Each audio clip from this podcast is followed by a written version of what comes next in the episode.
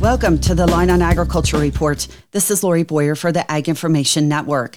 An El Nino weather pattern is expected to cover the United States this winter.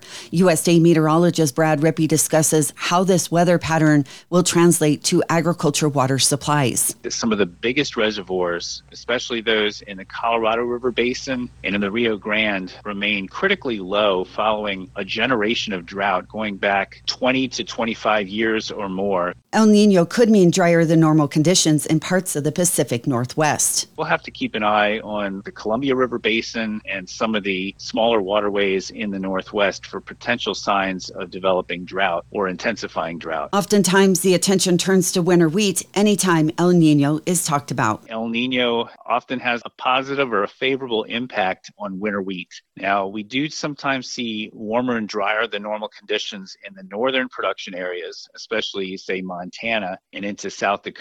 However, without the significant cold outbreaks that sometimes come with winter, that often helps the winter wheat health, even in the absence of significant snowfall. And then further south, you get into the more highly concentrated production areas of Kansas, Oklahoma, and Texas. El Nino often leads to a wetter than normal winter, and that is typically positive for winter wheat outcomes. And so overall, the El Nino prospect for winter wheat tends to be favorable for the United States. USDA meteorologist Brad Rippey. For the Ag Information Network, I'm Lori Boyer.